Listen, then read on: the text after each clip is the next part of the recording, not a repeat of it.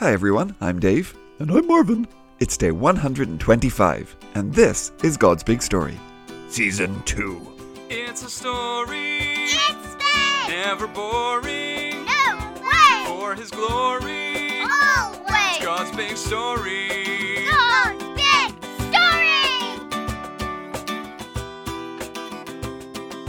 Well, here we are, boys and girls, the end of another week, our second week in the book of Micah, which means that after today we have just four more days to go in this book. But let's not get ahead of ourselves. It's Friday, and that means we have a lot to do. Hi, everyone. Nobody knows what he's gonna ask now. It's Marvin, the friendly, curious cow. Okay, so Marvin, I managed to bring it back to a tie last week, and we are locked at 10 all. Oh, yeah, we sure are, Dave. Yep, it's a clash of the titans, a battle for the ages. I mean, I am just a little calf, and, you know, you're in your 40s now, and you have a theology degree, but, yeah, you know, I'm, I'm sure a tie is still very respectable all around. Yeah, okay, Marv. Let's do this. Where is the squirrel?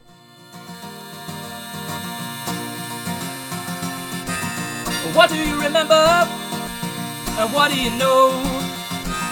Let's find out because it's Friday. The Friday Quiz Show.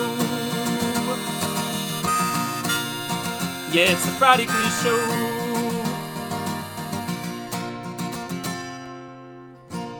Hi, guys. Hi, Gary. So, Colin told me that we get to do the readings this week. Is it true? Well, yeah, if you'd like to, Gary. Oh, I'd love to, Dave. Do you know that as yet there is no audio Bible recorded by a squirrel? There's a real gap in the market there. Well, no, but, you know, I hadn't really been looking for an audio Bible recorded by a squirrel. But anyway, before we get to any of that, Gary, well, we need a quiz. Well, then, I'm your squirrel, Dave. Let's get right to it.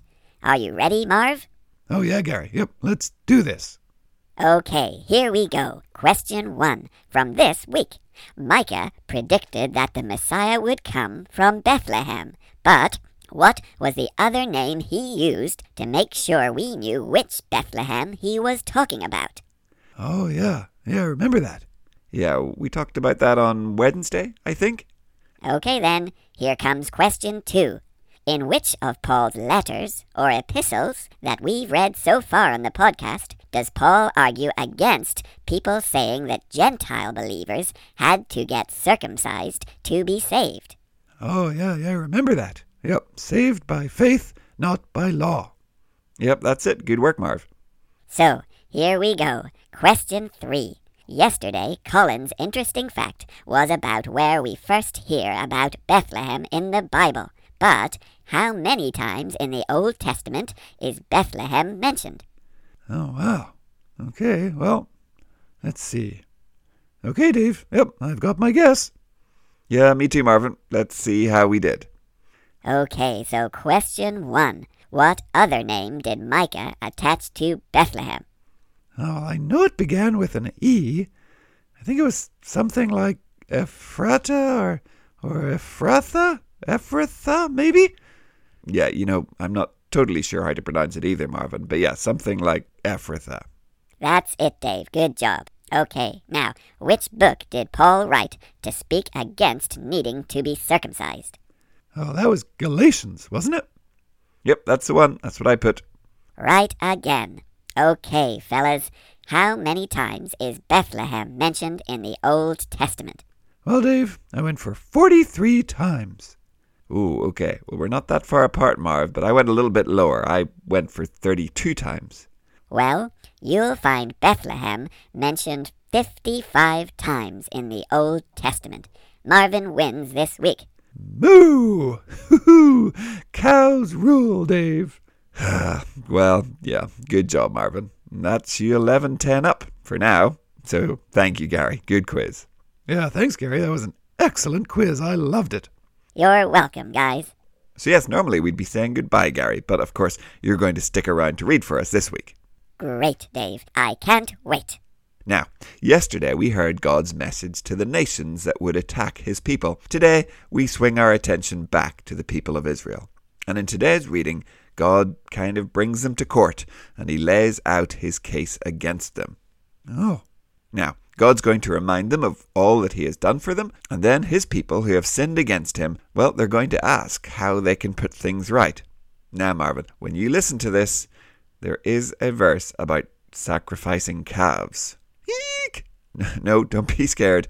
As you'll hear, God doesn't want that kind of sacrifice. oh, phew. Okay, well, Dave, what are we listening for? Well, the people ask if they should bring a sacrifice of oil, but how many rivers of oil do they ask about bringing to God? Oh, okay, rivers of oil. And then, right at the end, the Lord tells the people what he wants. So, how does God say they should act? Okay, so how many rivers of oil and how should the people act? Okay, yeah, I got it. Great. Okay, well, Gary, today we're reading from Micah chapter 6, and we're going to read the first eight verses. You got it, Dave. Micah chapter 6, verses 1 to 8. Here we go. Israel, listen to the Lord's message. He says to me, Stand up in court. Let the mountains serve as witnesses. Let the hills hear what you have to say. Hear the Lord's case, you mountains. Listen, you age old foundations of the earth. The Lord has a case against his people Israel. He is bringing his charges against them. The Lord says, My people, what have I done to you? Have I made things too hard for you? Answer me. I brought your people up out of Egypt. I set them free from the land where they were slaves. I sent Moses to lead them. Aaron and Miriam helped him. Remember how Balak, the king of Moab, planned to put a curse on your people? But Balaam, the son of Beor, gave them a blessing instead. Remember their journey from Shittim to Gilgal? I want you to know that I always do what is right. The people of Israel say, What should we bring with us when we go to worship the Lord? What should we offer the God of heaven when we bow down to him? Should we take burnt offerings to him? Should we sacrifice calves that are a year old? Will the Lord be pleased with thousands of rams? Will he take delight in ten thousand rivers of olive oil? Should we offer our oldest sons for the wrong things we've done? Should we sacrifice our own children to pay for our sins? The Lord has shown you what is good. He has told you what he requires of you. You must act with justice. You must love to show mercy.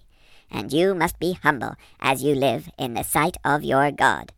Thanks, Gary. Okay, so Marvin, did you catch it? How many rivers of oil? Oh, yeah, 10,000, Dave. That's right. The people know they have sinned, and so they ask, well, what can we do? Should we sacrifice calves? Yeah. Oh, Dave, it gives me the heebie jeebies.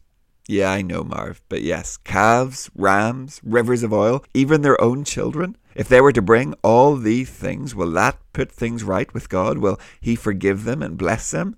But God says no, He's not interested in their sacrifices because they don't really love Him. They're just trying to buy a get out of jail free card. Oh, yeah, I see. And so instead, God says, Look, I've already told you what I want. So, yeah, did you hear? How does God want them to act, Marvin? Oh, yeah, yeah, it was justly, Dave. That's it. He wants them to stop mistreating the poor and taking people's land, like we read about earlier in the book. He wants them to act justly, to show mercy and be humble before Him. See, that's what God is interested in the condition of their hearts, not a bunch of sacrifices. Yeah, just as well, Dave. And, boys and girls, we might not bring sacrifices in the same way the people in the Old Testament did, but sometimes we can fall into the same trap the Israelites did. They thought bringing sacrifices might get them into God's good books. And in the same way, we might think that if we go to church and Sunday school and do lots of other Christiany type things, well, then that's how we gain God's favour. But Micah would tell us no. It's good to worship at church, of course it is, but God's primary concern is not keeping attendance. He cares about our hearts. Do we love Him? Do we follow Him with our whole heart? Do we love our neighbours as ourselves, as He has commanded us? He doesn't want people to just turn up at Christiany places and do Christiany things so they can tick the box and say, Yep, I did what I was supposed to do. He wants people to know Him and to love Him and to every day seek to follow Him and live their lives for Him in every way that they can. Okay, yeah, I think I get it, Dave. But yeah, we should still do the Christiany stuff like going to church, though, right? Oh, well, yes, Marvin, of course. But the difference is between someone who does it because they think that's what they have to do to keep on God's good side, and someone who does it because they love God and they want to please Him every way that they can. Oh, I see. Yeah. They're not doing it because they have to. They're doing it because it makes God happy. Exactly, Marvin. So, boys and girls, let's do our best to do it the right way, to follow God with our whole heart. Today, when you pray, ask God to help you to live for Him. Ask Him what you can do today that will please your Heavenly Father. Okay, yeah. Got it, Dave. Amen. And, well, that's it, boys and girls. Like we said, just four more days to go in Micah. So, have a great weekend, and we'll be back on Monday.